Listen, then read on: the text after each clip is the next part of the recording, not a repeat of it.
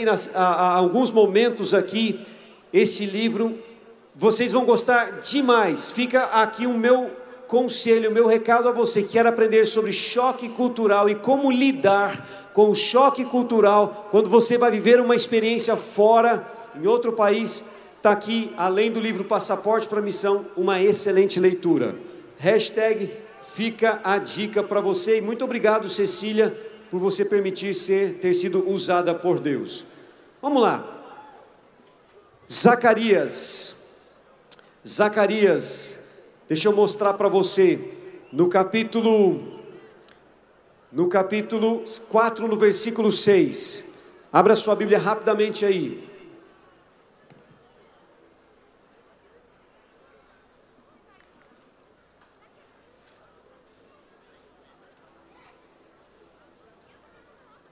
Zacarias capítulo 4, versículo 6, a Bíblia diz assim: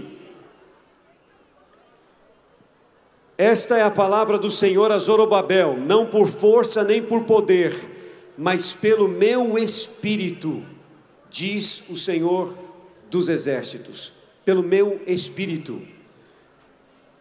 Eu não vou ler esses textos agora, mas se você lesse cada um desses textos do livro de Atos, você veria que eles têm uma coisa em comum. E o que eles têm em comum, em cada um deles, é que a igreja estava crescendo. Em um dia, ao final de um sermão, eram 3 mil pessoas aceitando a Jesus. Em outro dia, eram 5 mil pessoas aceitando a Jesus. Em outro texto, a Bíblia diz que a igreja crescia e se multiplicava e tinha paz. E em todos esses textos, você percebe claramente que o resultado, ou melhor, a causa do que estava acontecendo, era ninguém mais, ninguém menos do que a pessoa maravilhosa do Espírito Santo. É só pelo Espírito Santo. Quando, para que você tenha isso em mente, quando o Evangelho começou a ser pregado na igreja cristã primitiva, os sociólogos cristãos estimam que nós tínhamos uma razão de um cristão para cada 500, 500 mil pessoas no grande Império Romano, que naquela época tinha aproximadamente 60 milhões de pessoas. Depois de 40 anos, somente 40 anos, através, das, através do Espírito Santo conduzindo a igreja, motivando a igreja, inspirando e capacitando a igreja, a razão se tornou de um cristão para cada 60 pessoas. Você já pensou? O que foi que aconteceu para que essa razão saísse em menos de cinco décadas de um cristão para cada 500 mil, para um cristão a cada 60 pessoas. É uma só, o Espírito Santo. O Espírito Santo é quem cuidava desta igreja. A história não parou por aí, eu vou passar rapidamente só para que você veja. Em 1869 começava a Sociedade Vigilante Missioneira ou missionária, Sociedade Vigilante Missionária, foi a primeira iniciativa missionária organizada pela igreja no dia 8 de junho de 1869. E qual foi essa iniciativa missionária de maneira organizada? Distribuição de literatura, distribuição de livros. Aí está a sede da Sociedade Vigilante Missionária em South Lancaster. Veja só, aqui está um dos nossos líderes, não vou ter tempo de falar agora sobre ele, vamos avançar. Mas o movimento continua depois dessa primeira sociedade missionária, a partir nas últimas duas décadas, especialmente nas últimas duas décadas do século XIX, eh, a igreja viu um forte movimento de envio de missionários. Começou com John Andrews, foi para a Suíça. Depois, um pastor suíço, James, foi para a Alemanha Ocidental. Depois, Daniel Bordeaux chegou na Europa um pastor canadense estabeleceu a primeira congregação adventista na França. Depois, em 77, 1877, o pastor dinamarquês John Matheson visitou a Dinamarca, visitou a Dinamarca e a Noruega. Depois, Williams Ings foi ao Reino Unido. Depois, William Hunt, um mineiro de Nevada, viajou para a África do Sul. Depois, John Matheson foi para a Suécia. Ou seja, a igreja começou a enviar seus missionários e a história a história começou a avançar com muito poder, como quando ela começou. Milagres eram vistos. Nós hoje temos alguns institutos de missão. Temos institutos de missão aqui na FADBA, no IAP, temos instituto de missão no NASP, na, na UCOB, na UNOB, temos institutos de missões. Aqui estão os dois primeiros institutos de missões da nossa igreja, Battle Creek e Union College. Aí a história começou, aí eles iam para ser treinados, capacitados. Ali eles participavam de um treinamento para sair como missionários. Mas essa história que começou lá nos Estados Unidos, ela chegou aqui na América do Sul e aqui está um retrato dos primeiros missionários voluntários que chegaram aqui na divisão sul-americana. Eram comportores que chegaram em 1890. Deixa eu ver aí um grito de quem já comportou. Eu também. A comportagem é uma bênção, é uma escola que prepara para o céu, é uma escola para a vida. Esses homens foram os primeiros que chegaram Aqui está Stauffer, Snyder, Nolan, todos eles chegaram para serem comportores, espalhar a, a publicação adventista nesse nosso continente. Sabe de uma coisa? Eu queria que você prestasse atenção nesse dado. Esses, essas figuras que você está vendo desses rostos aí, todos eles, quando você coloca uma média da idade que eles tinham quando eles, eles começaram o trabalho, quando eles começaram o serviço missionário, todos eles, a média eram, era de 25 anos de idade. Jovens, eram todos jovens. 25 anos de idade era a média desses primeiros missionários. Assim como muitos de vocês, assim como a média do nosso encontro I Will Go. 25 anos, a grande maioria dos que estão aqui presentes nós temos o desafio de terminar o que eles começaram. Agora, nós só podemos fazer isso se for pelo Espírito.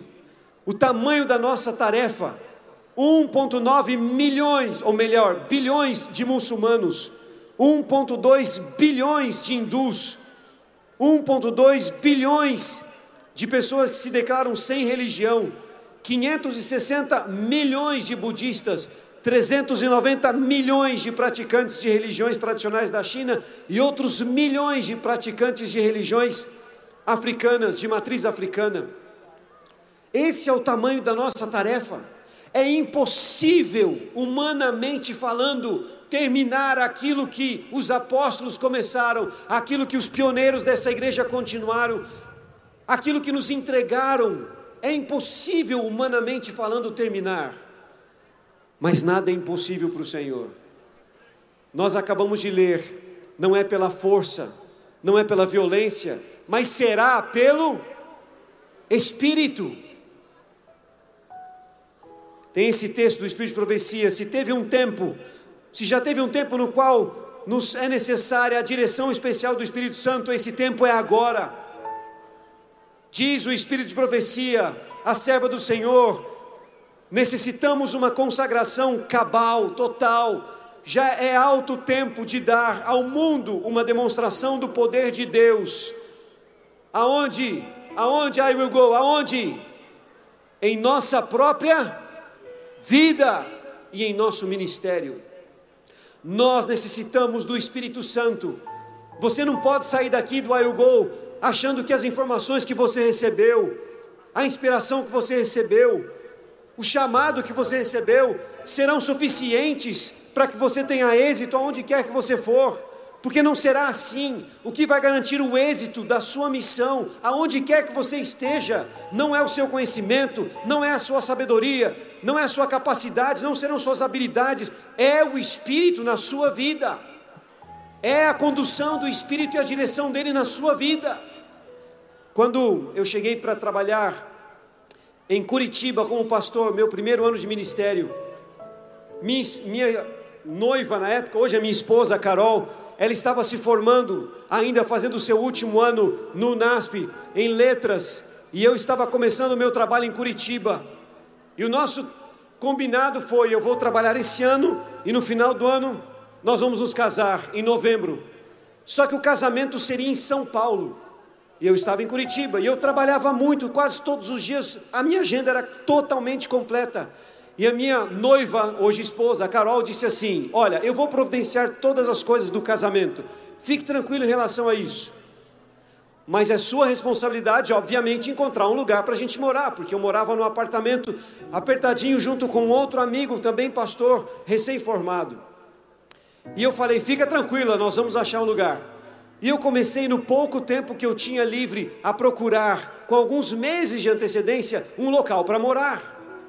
Mas eu não achava, não dava certo. Quando eu achava, a, a imobiliária não aceitava os documentos, ou era muito acima do que nós podíamos pagar, ou estava muito ruim o, o, o imóvel, e eu não encontrava, e eu buscava, não achava.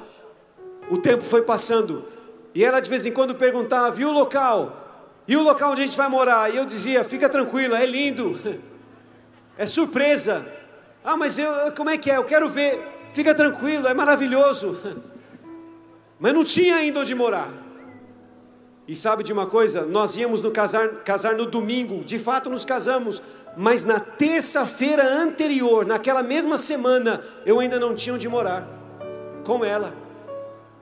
E pior, eu ia embora para São Paulo na quarta-feira, ou seja, isso era terça-feira à noite, eu ia trabalhar a quarta-feira o dia todo, até às seis horas da tarde, e eu ia embarcar num ônibus à meia-noite para ir para São Paulo para me casar. Eu não teria tempo de procurar mais nada. Eu me lembro que eu cheguei terça-feira à noite, me ajoelhei e falei assim: Senhor, eu procurei, eu fiz a minha parte, eu não fui displicente, mas eu não encontrei. Amanhã eu vou trabalhar o dia inteiro, eu preciso que o Senhor me ajude a encontrar um lugar para morar. Eu coloquei nas mãos de Deus e fui dormir. No dia seguinte acordei fui trabalhar, trabalhei o dia inteiro, por volta de 5 horas da tarde. O pastor Alex Palmeira, que era o meu colega de apertamento, não era nem apartamento, apertamento. Ele chegou para mim e falou assim: Johnny, achamos um apartamento para você. Eu falei: sério, legal, vamos lá ver então. O dono da imobiliária marcou às sete horas da noite, fomos lá. Vimos o apartamento, uma quadra do colégio onde eu era pastor. E aí então eu falei: é este, irmão Alcir, você que é o dono da imobiliária, eu quero ficar com o apartamento, só tem um problema. Eu estou viajando daqui duas, três horas para São Paulo. Eu não tenho nem como te dar nenhum documento aqui, uma série de documentos para alugar. Ele falou assim, pastor, fica tranquilo. Eu tenho todos os documentos da União Sul-Brasileira, que é a fiadora. Você pode ir em paz. Vai, casa, vai para lua de mel. Quando você voltar, o apartamento será seu. Já foi um milagre, não foi? Eu viajei três horas depois para São Paulo. Me casei no domingo. Naquela semana fui para lua de mel, fui para a glória. Amém? Amém. Não desista, irmão. Persevere, viu? Vai chegar o seu dia. E aí, queridos, voltei da lua de mel. Quando eu voltei da lua de mel, a minha esposa tinha um primo Presta atenção agora, para você entender como Deus dirige as coisas. Ela tinha um primo que morava ali em Curitiba. Esse primo estava meio que afastado da igreja e estava casado com uma mulher que não era da igreja, de origem oriental, muito fechada, e nós não tínhamos contato com eles. Mas o meu sogro ligou para esse sobrinho dele, primo da minha esposa, e disse assim: Ô Gilberto, o Johnny e a Carol casaram, estão morando aí em Curitiba. E, e ele falou: Que legal, tio, aonde eles moram?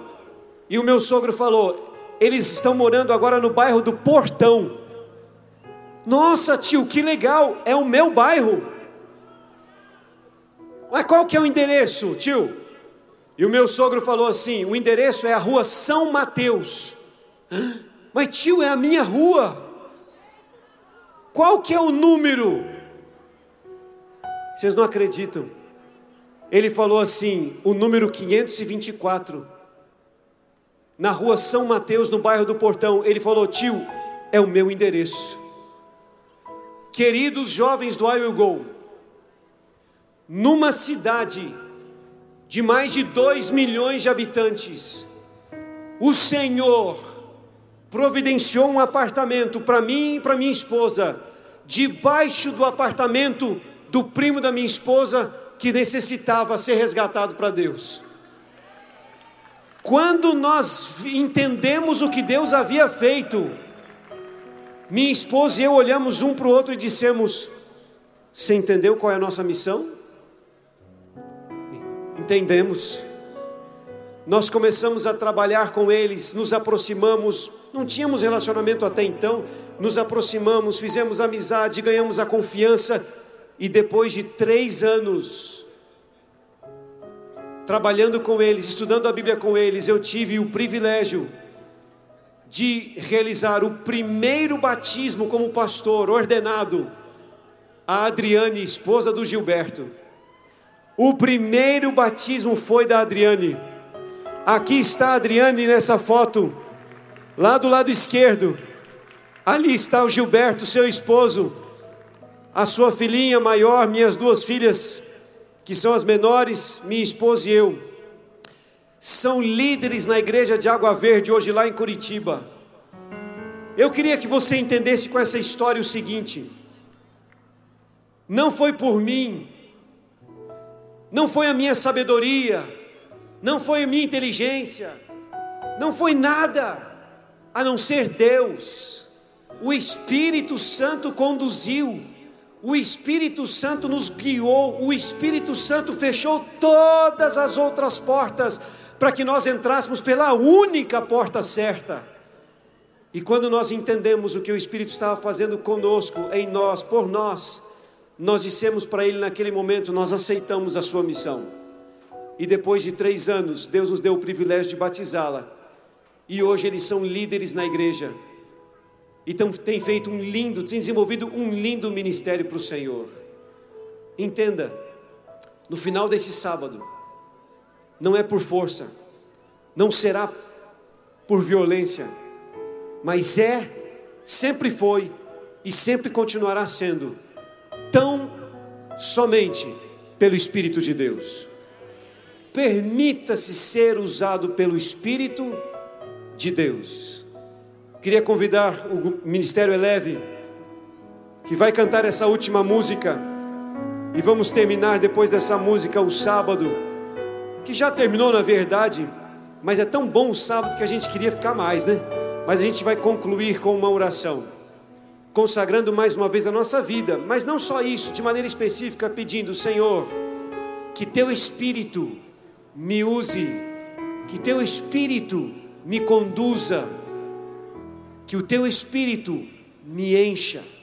Vamos escutar essa música agora, preparando o nosso coração para a oração final.